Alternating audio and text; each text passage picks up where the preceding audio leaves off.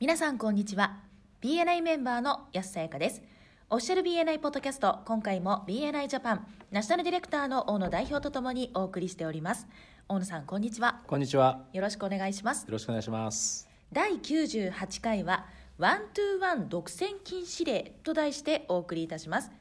英語版のエピソード550日本語版の第35回そして第93回をご参照くださいこのポッドキャストはコンビニの人材育成を支援するコンクリ株式会社とチームビルディング研修の JCTV の提供でお送りいたしますそれでは大野さんはい。ワントゥーワン独占禁止令といううん。タイトルなんですが、はいこのお話をぜひお願いいたしますそうですね。これはあのエピソード550英語版の方からの引用ですけれども、はい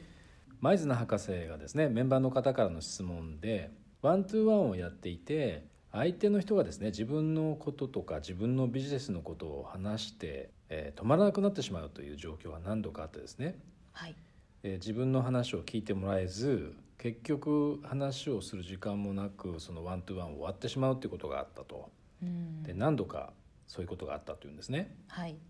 で1時間とかまあその one to one の時間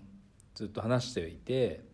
相手の人がもう行かなくてはいけませんと言って立ち去ってしまうような状況。あ相手の人が欲しいリファラルについては、まあ、理解する機会が得られたわけだしあはい、そのリファラルを出せる可能性も広がるというのはあるんでしょうけどもうん、一方でその自分のビジネスを知ってもらう機会が作れなかった、なるほど、ね、それをどうしたらいいかっていうご質問ですね。はい。安さんはいかがですか？ありますね。うん私の場合は、ワントゥーワンをお互いに始めて私から話をし始めたら、はい。いつの間にか相手のターンだったということがあったんですよ。うん、ターンというのはこれは気づいたら相手の話にすり替わっていたという。なるほど。はいそんなことがありました、乗っ取られちゃったわけですね。そうなんです、はい。ありがちですね。これはやはり BNI のあるあるの一つですね、そうですね。はい、どうしてそんなことが起こるのかっていう話なんですけども、はい前津博士もおっしゃってますけど一つ考えられるのはですね相手の人は決してその意図してですね自分だけ話そうとしてるっていうことではなくて、はい。まあ、ついつい自分のビジネスの話をしていて盛り上がってしまって時間の配分だとか相手の時間への配慮っていうのをですね失念してしまうケースが多いんじゃないかと、はい。うん、確かにそうかもしれないですね。やっそうですね。ぱ自分のビジネスの話に夢中になってしまってその自分のそのそういった振る舞いっていうのが相手の人にどういう印象を与えるかっていうのを考えられなくなってしまっている状態なのかもしれませんね。はいこの人ったら私のことなんてどうでもいいんだわみたいな そういう印象を持ってしまうかもしれないですよね。そうですねまあ、もしかしたら実際にそういう人もいるかもしれないですけども、まあ、大概の場合その自分の仕事自分が欲しいリファラルを話すことに夢中になりすぎてしまってはいその自分の振る舞いというものが相手にどういう印象を与えるかっていうことに気づいてないことが多いんでしょうね。そうですね。で提案としてはですね、まあ、アジェンダをコントロールすることだとあ。いうふうにおっしゃってますけども、まあ、そうすることでワントゥワンミーティングの、まあ、進行というものをですねさりげなくコントロールできると。ーはい。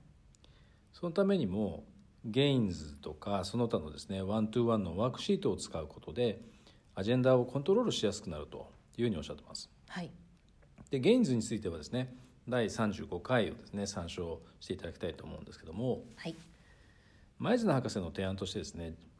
まず事前に相手の人に対して自分がまあ記入した自分のワークシートですね。例えば GAINS のシート。これを持っていくので、えーそのコピーをですね相手の人に渡すつもりであるということを伝えておく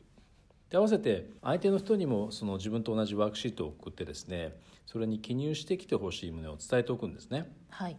で当日のワントゥーワンのミーティングの時間の半分は相手の人でその人のワークシートに沿って話をしてもらって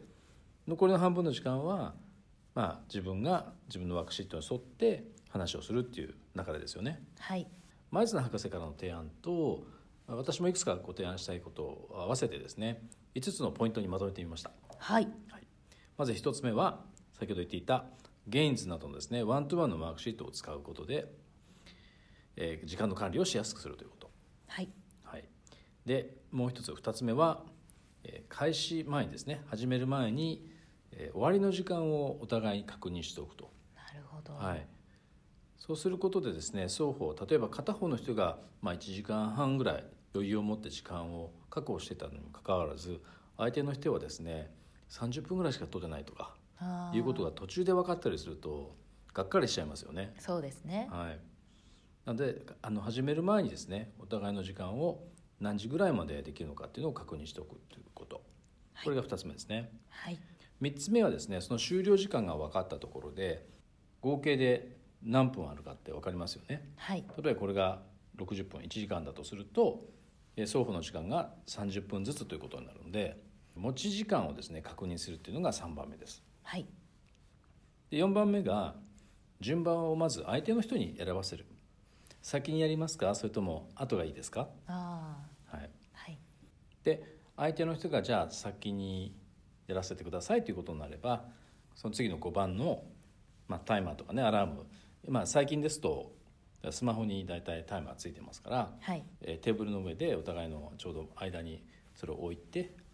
で終了時間をセットしてはい。でその時間が来たらえ最初の人の時間はそこまでと。で次の人に交代ということを決めておけばいいですね、そうですね。はい、それが5番目のタイマーまたはアラームを使うということになります。はい。でこの5つのポポイントさえ押さえておけばで先ほどえ質問されていたでメンバーの方のような問題はある程度避けられるんじゃないかなと思いますよね。そうですね。私の乗っ取られもなくなりますね、